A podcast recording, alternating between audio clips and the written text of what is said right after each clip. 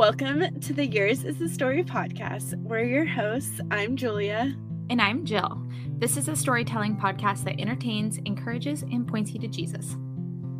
Welcome back to the podcast. We have a part three of the conversation with our fan favorite guest, Rick Kraker, who also happens to be my dad. And many of you had reached out to me saying that my dad did such a great job on the episode and the conversation and the stories that he told were really inspiring. So I'm really excited to share with you that we have a part three of that combo. And this one in particular means a lot to me because you'll hear that the decisions that he made in his life and his yes little yeses that he said fully transformed, you know, his life and then and of course in mine in return and a lot of those people that I love who are my family and friends. So this one means a lot to me. I hope you enjoy and get as much out of it as I did. Is there any other times that God has spoken to you that you want to share about or any other stories? I'll tell you one other thing. And Yeah. you, you had uh, mentioned it to me at one point or reminded me about it at one point in time. And it was really when we decided to move up to Seattle from Yeah. Portland. Funny thing, uh, I did work for somebody uh, on a contract basis up here in Seattle. Living in we're living in Portland. I'm still working with GE at the time, but uh, this person wanted to hire me away from GE and to come up to Seattle and work for him full time. Mm. And uh, I, I I had no desire to do that. We were in Portland. I loved Portland. We were part of a great church. We were involved in that great church.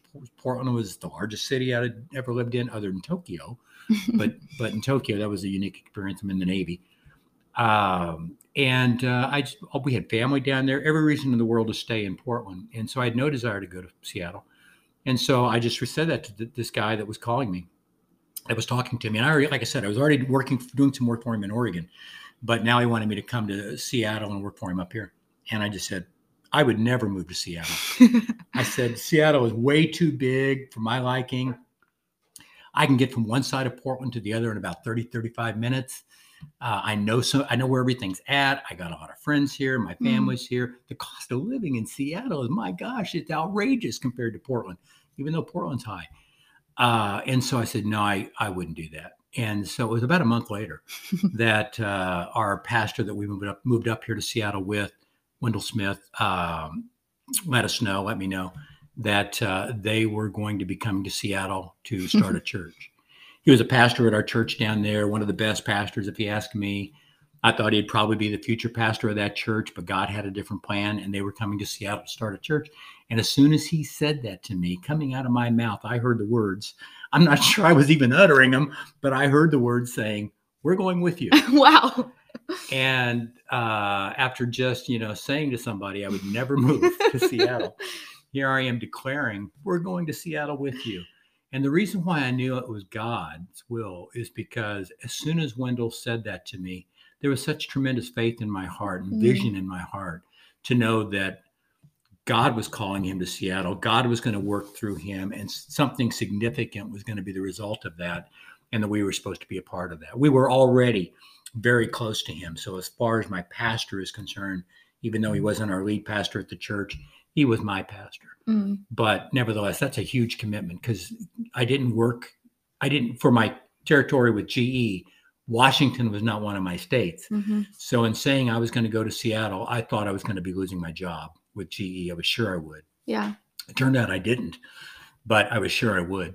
And uh, we were going to be leaving our church and our family and all the rest of that. So it was a big deal, but I just knew because of the faith. And like I said Mhm. earlier, if faith comes by hearing and hearing by a word from God. I didn't hear it, God speak to me necessarily, but I had such great faith in a in an instant. I had I had great faith in my heart for this. And Wow. so I made that declaration, we're going with you. Wow.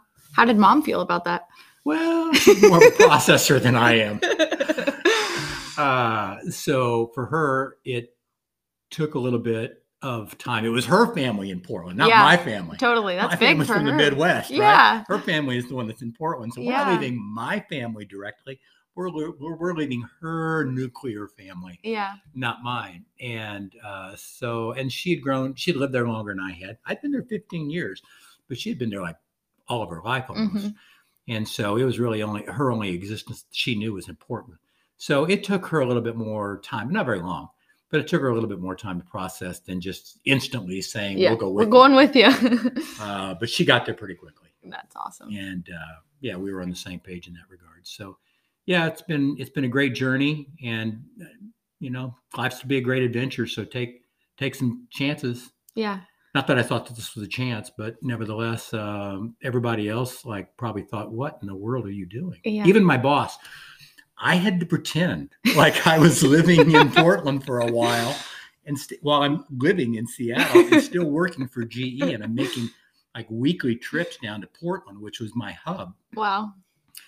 And uh, eventually, I had to tell my boss, "Hey, I just have to tell you that I'm not living in Portland anymore. I'm up in Seattle."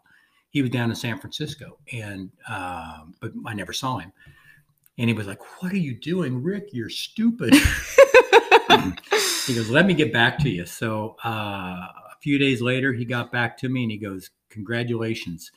We now are giving you the state of Washington as part of your territory as well. And they fired the other guy which wasn't something I was hoping for. Expanded your region though. You had Ex- Oregon still. Expanded my region. Oh yeah, I still had Oregon, Wow. and uh, but now I got to work out of Seattle, and I wasn't in violation by not living within my territory. yeah.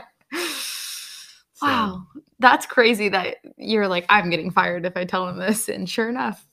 Yeah, we thought we were going to be paying a stiff price to move up there, and I wasn't sure how we were going to live in Seattle because it was expensive, and I wasn't going to have a job. Yeah. And uh, but it did. God, God knew. He provided for you for your obedience and Yeah. saying yes to what he said. That's so cool. Would you, I know we didn't prepare for this, would you be willing to share the story about how you got saved? Yeah, I don't know how edifying that is, but Yeah. I'm happy to. Well, it's, it's I think it's cool because it's it- it's fascinating because people look at you now, you know, as a former pastor, real estate, like Mhm. successful man, and like see like, wow, there's someone who's done it right. And I've had so many friends who have said that to me, like my male friends being like, your dad is so great, and like I want to live a life like him, but they don't know like the your childhood and Yeah. you know how you grew up. And so I think it's really cool to see like how your life took a 180 and It what God did through it. Yeah. Yeah, I was raised by a single mom. My dad was not the greatest guy in the world, he, just because he was an alcoholic, and uh, he was sweet and kind when he was sober, and the demons came out at night when he got when he drank. And he had some demons, legitimate reasons. His dad wasn't a very great guy either, and I won't go into any of the detail necessarily, but but he, my dad had reasons to uh, have issues Mm. in life, and he did. And then when he drank to, you know, forget about his issues, he got angry, and the anger came out. And uh, so my mom split from him. After Mhm. she gave him five years, you know, we they separated, and then she said, "I'll give you five years to get your life together," and and he didn't. Mm. And uh, so she, she finally divorced him, and. Uh, I mean, he would, had stopped paying child support. We never saw him Mm. all that. So um, anyway, raised by a single mom, doing her best, an amazing woman, and uh, we lived in this small town at that point in time in southeast Kansas. And uh, I there just wasn't anything in this little town to do. It was boring. Parsons, and Kansas. it was the '60s, the late '60s, and, and so you know I got into everything I shouldn't have gotten into. Uh, the the biggest drug dealer in town was the police chief's son, and so he wasn't getting busted. It was like a movie. And and so drugs were rampant, and and we did them all. And you know, I, I went to school stoned most, well, half the time oh anyway. my gosh. You know, smoking pot at school every you know two or three times a week, and and other drugs as well. I don't need to go into detail. I'm not trying to glamorize that at all. But uh, but that's where I came from. And Yeah. then uh, I moved away after high school, moved down to Oklahoma City, where my brother had lived, and um, decided that I was going to go to college down there. I'm working during the summer. And yet one day, for whatever reason, we didn't have work. I worked for a bricklayer and uh, we didn't have a job or something went wrong or whatever. Uh, maybe just a little lag between jobs or something. So I don't have work that day. And so I go over to my, my dad lived in Oklahoma City. So I went over to his apartment and uh, just to go swimming that day. Mhm. And there's a girl there, she's a very cute girl, and uh, I start flirting with her. you know, I mean, like I'm a young single guy. I'm like yeah, eight- yeah. 17, 18 years old. Yeah. 18 years old must have been. And uh, I start flirting with her, and uh, I think I asked her if she wanted to get high. I know that's what I know that's what I asked her. I can remember asking her that, and she said, "I'm already high, and I don't have to take drugs to get there." And I didn't have a clue what she was talking about. I'd never heard anybody talk that way. And I go, What do you mean? And she said, I'm high on Jesus. and so, I was like, Oh my gosh, not one of these people. yeah, this is so corny. And, and, uh, you know, I've, I've heard about these kind of people. oh, So I kind of start to extract myself out of our conversation like, well, thank you very much. That's great meeting you. yeah. Uh, if you change your mind, I'll be over there in that apartment, right? and so uh, she went her way, I went my way, and uh, probably just, you know, swam a little bit more over to the pool and back over to my dad's apartment. I get a knock on the door uh, 30 minutes later, Wow. and I open the door, and there she is. She goes, Hey, you doing anything tonight? I'm going, No, what do you have in mind? Right? like, I get to hang out with you, you bet. And uh, she goes, Come to church with me. no way. Yeah. So, so uh, I kind of had already told her I wasn't doing anything. So I'm already out there on a limb. yeah. I can either really offend her and just like really be, you know, a liar and, uh, or at least rude. And so I said, okay. So I went. I thought, can't wait till this gets over. How long can this last? Yeah. a- an hour? Like, Yeah. I was raised in the Catholic Church, right? It's like mass usually lasted about 45 minutes. So maybe an hour. I can do that. Yeah. So I can, I can handle that. So I show up, go there. Her dad is the pastor, oh wow. and uh, her dad just shares this amazing message on Christ and Jesus and what he did for us and why. And Wow. I had never heard that, the gospel Hmm. presented like that before, but also with a piece of personal accountability on my part. Mm. It's not just he did this for you, but you you can have a great life in Jesus if you and have all your sins forgiven and and uh, if you just give your heart to Him. So He says, "How many would like to receive that?"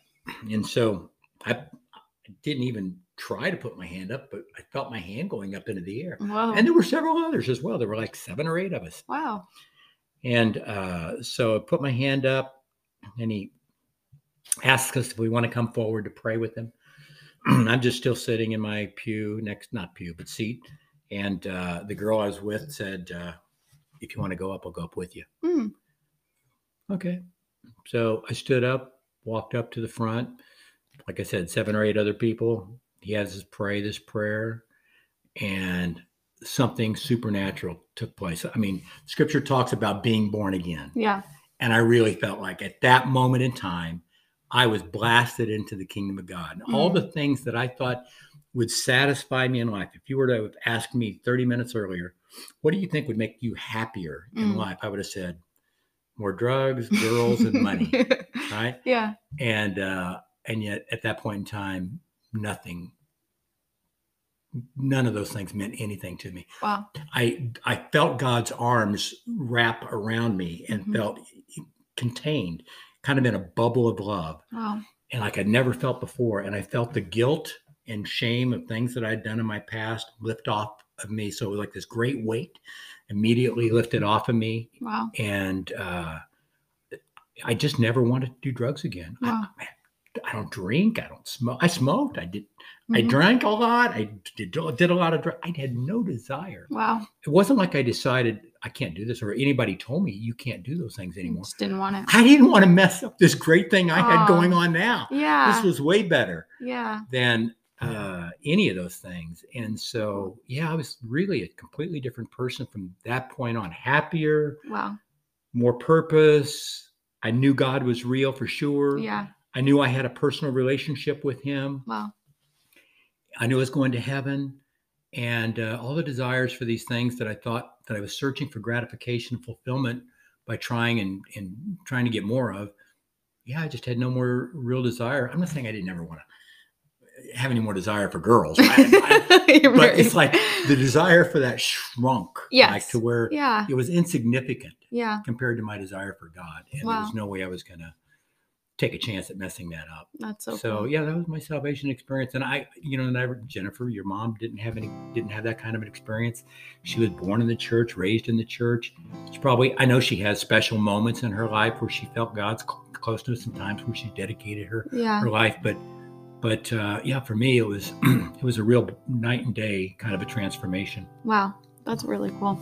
I what I love about that story too is all the moments of yes in it. So or just the moments that God set up. Like you didn't have work that day. You ended up in Oklahoma City, you know, you were living there and then the girl's at the pool and she had to be, you know, step out. I'm sure that was scary for her to invite you to church and then knock on your door after you already said no. you know, all of those moments that led up to you meeting God, you know, and I know he could meet you. He could have met you by the pool. He could have met you in Parsons, Kansas. He could have met you anywhere, but he set up all of those moments. And then that in turn changed my life changed mom's life changed all of our lives. So many people's lives have been changed by all those little yeses in those moments that he set up. So i think it's really cool. That's really a good point. You know the scripture does say that by the by one person's obedience the many are made righteous. Yeah. And that's a great verse that would kind of identify that right? Definitely. one, and that's true for everybody that's listening to this podcast as well. Yeah. You know one moment of your obedience can change the destiny of your not only your life but think of all the lives